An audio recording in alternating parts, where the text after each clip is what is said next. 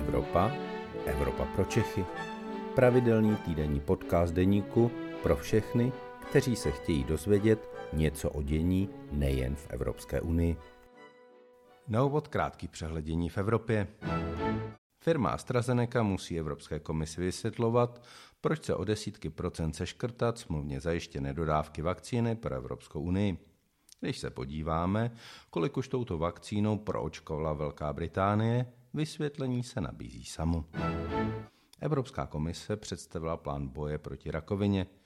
Do roku 2040 chce vytvořit nekuřáckou generaci Evropanů a výrazně omezit spotřebu alkoholu. V Česku, kde se pivo nebere jako alkohol, ale jako potravina, to nepochybně narazí na odpor. Evropská unie se nezhodla na nových sankcích vůči Rusku po začení opozičního předáka Alexeje Navalného a masovém zatýkání při demonstracích na jeho podporu. Není divu.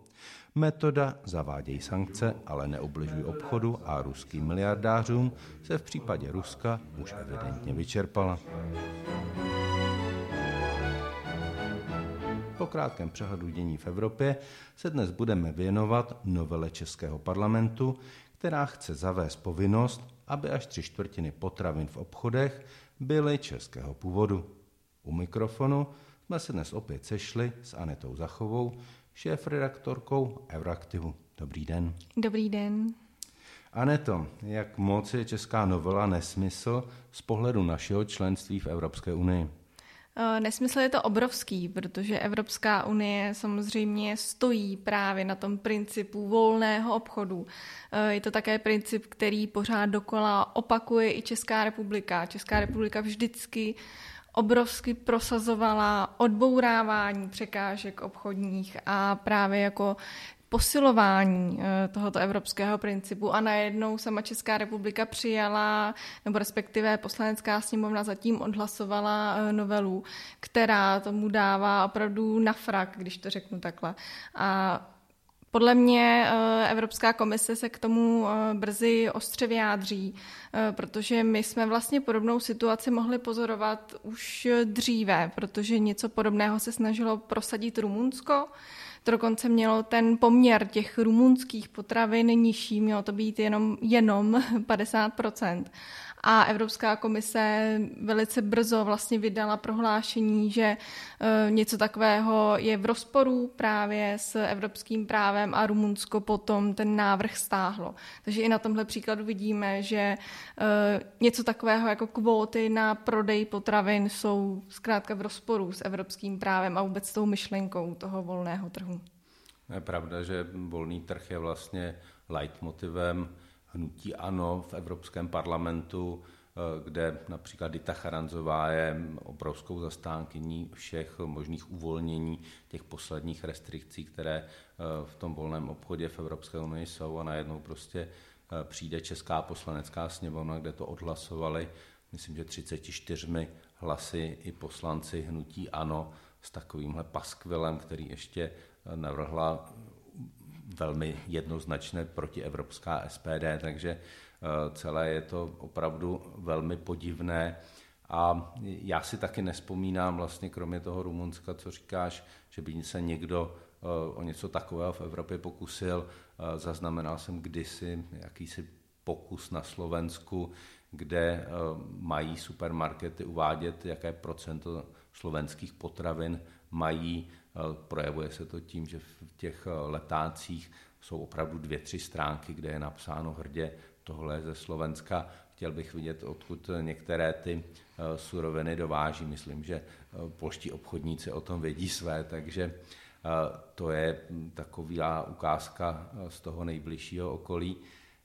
Ale myslím, že bychom si tady měli říct, že jako to není záležitost toho, že Evropská unie by něco prosazovala a my bychom zase něco bránili, že je to něco proti českým zemědělcům a českým potravinám, protože jako tím zásadním momentem je, že eh, to je ještě navíc jako vlamování se do otevřených dveří, protože v rámci té zelené dohody vlastně Evropská unie chce a podporuje ty lokální výrobce a lokální potraviny, protože z toho ekologického hlediska je to eh, daleko lepší, ušetří se spousty energií a spousty emisí, které by jinak byly vypuštěny do vzduchu, pokud budeme spotřebovat hlavně ty lokální potraviny.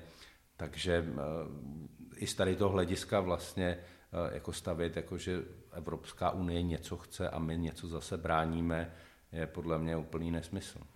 Eh, ano, to je určitě pravda. Mě vlastně i, eh, ne, že by mě to překvapilo, ale trošku mě zarazilo, že SPD vlastně už tradičně háže veškerou vinu na Evropskou unii, argumentovala tak i eh, právě při prosazování toho zákona a oni vlastně zástupci strany SPD tvrdili, že právě kvůli Evropské unii se tady nemůžou rozvíjet vlastně ten trh s českými produkty.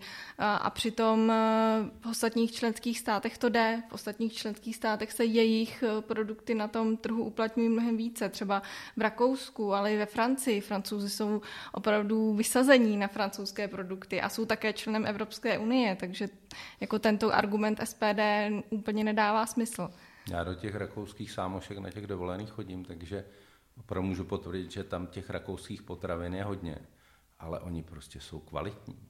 Tady prostě, když eh, jde člověk do české samoobsluhy, tak je to samý Agrofert. A to je sice česká potravina, ale s tou pověstí, jakou ten velkovýrobce má, eh, s tím, že opravdu spousta Čechů je na to naštvaná, tak já už jsem se mnohokrát setkal eh, s tím, že se lidé ptají, prosím vás, něco jiného než pečivo od Penamu nebo tohle z Agrofertu tady nemáte?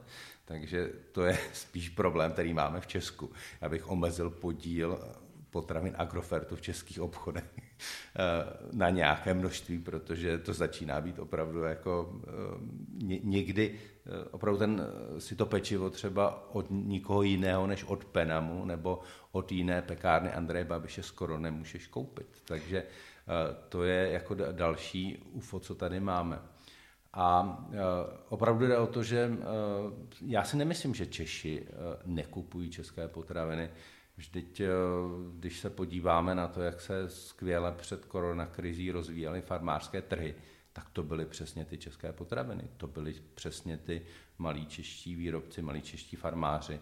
A lidé to kupovali, přestože ty ceny tam byly mnohdy výrazně vyšší než v obchodech rozhodně Eh, než v těch eh, slevových eh, supermarketech. Takže podle mě ten problém prostě v tomhle není a je to spíše problém ve struktuře českého zemědělství. To je podobné, jako, jako máme problém s českými lesy a s českým dřevařským průmyslem. My prostě vyvážíme surovinu. My máme slabý potravinářský průmysl, respektive navíc ještě ovládaný z velké části Agrofertem, ale eh, to, že se tady ty kvalitní potraviny pěstují a že eh, o ně Češi mají zájem, to je prostě fakt.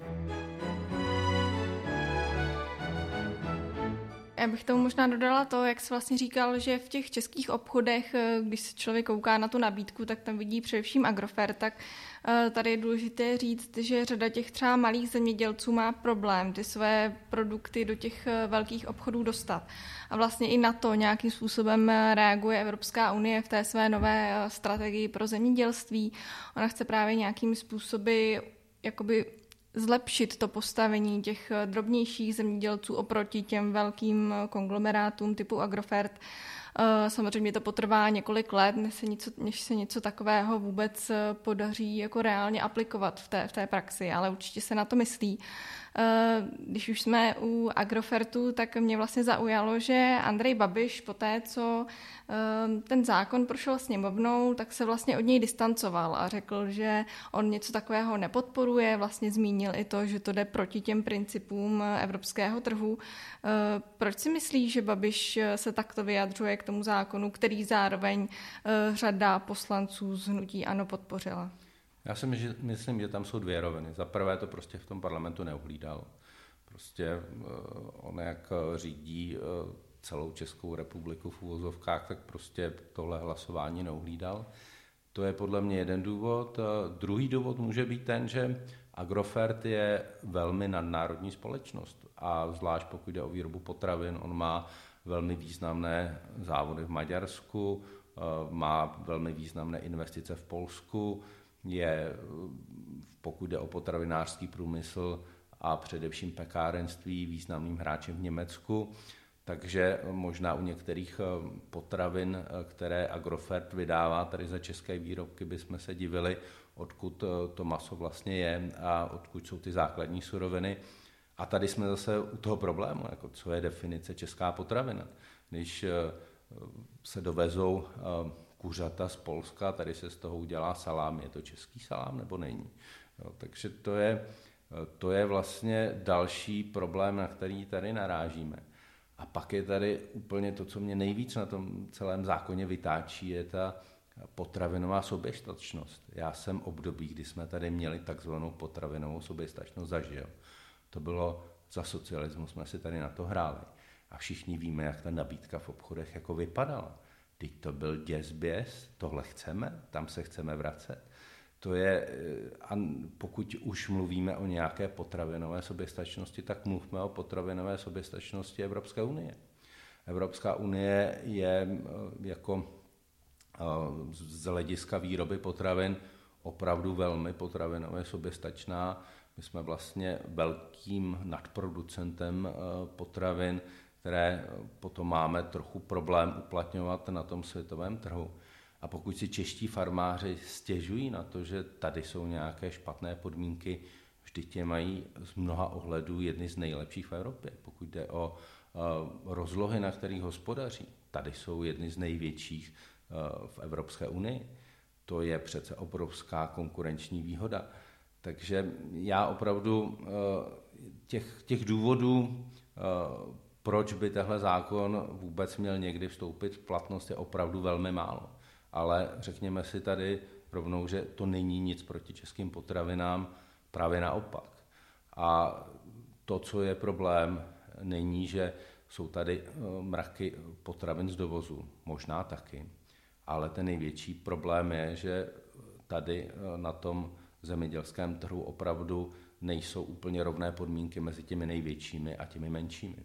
To je něco, co je potřeba narovnat, eh, to je potřeba to je potřeba podpořit a tady myslím, Evropská unie chce dělat minimálně v těch příštích sedmi letech opravdu hodně a uvidíme, jak se to povede, ale každopádně e, já spíš na české straně vidím proti tomu odpor, aby se něco takového dělo, protože máme bohužel premiéra, který je tím největším hráčem jak v zemědělství, tak v tom potravinářském průmyslu a to samozřejmě strašně ovlivňuje to, jak to tady se zemědělstvím a potravinářstvím vypadá. Uh-huh. Já bych tomu možná ještě jenom dodala, že eh, já taky určitě nemám nic proti podpoře eh, českých potravin, ale české potraviny, respektive jejich prodej, by se měl podporovat nikoli kvótami a nějakým nařízením, kolik lidé si musí koupit. Tam ještě zajímavé na tom zákoně, že vlastně ta procenta těch českých potravin se mají odvíjet od prodaného zboží, takže jak jako přinutí vlastně například ty obchodní řetězce lidí k tomu, aby si skutečně nakupovali, to zkrátka nedává smysl a podle mě hlavní cestou, jak podpořit eh, prodej českých potravin, není tedy eh, toto nařízení, ale je to jejich propagace. Je to propagace toho, že ty české potraviny jsou kvalitní, že lidé jejich nákupem můžou podpořit právě i ty malé zemědělce, kteří čelí těm různým eh, tržním problémům. Takže na tohle by se mělo České ministerstvo zemědělství zaměřit spíš než nějaké nesmyslné zákony. Tak to je bohužel závěr eh, našeho podcastu Evropa pro Čechy. Eh, víc už se nám sem opravdu nevejde. Eh, moc krát děkuji Anetě Zachové, šéf-reaktorce Euraktivu a těším se za týden opět naslyšenou. Děkuji, naslyšenou. To byl podcast Evropa pro Čechy. Příští díl poslouchejte opět ve středu ve 12 hodin. Naslyšenou se s vámi těší áslovas palota.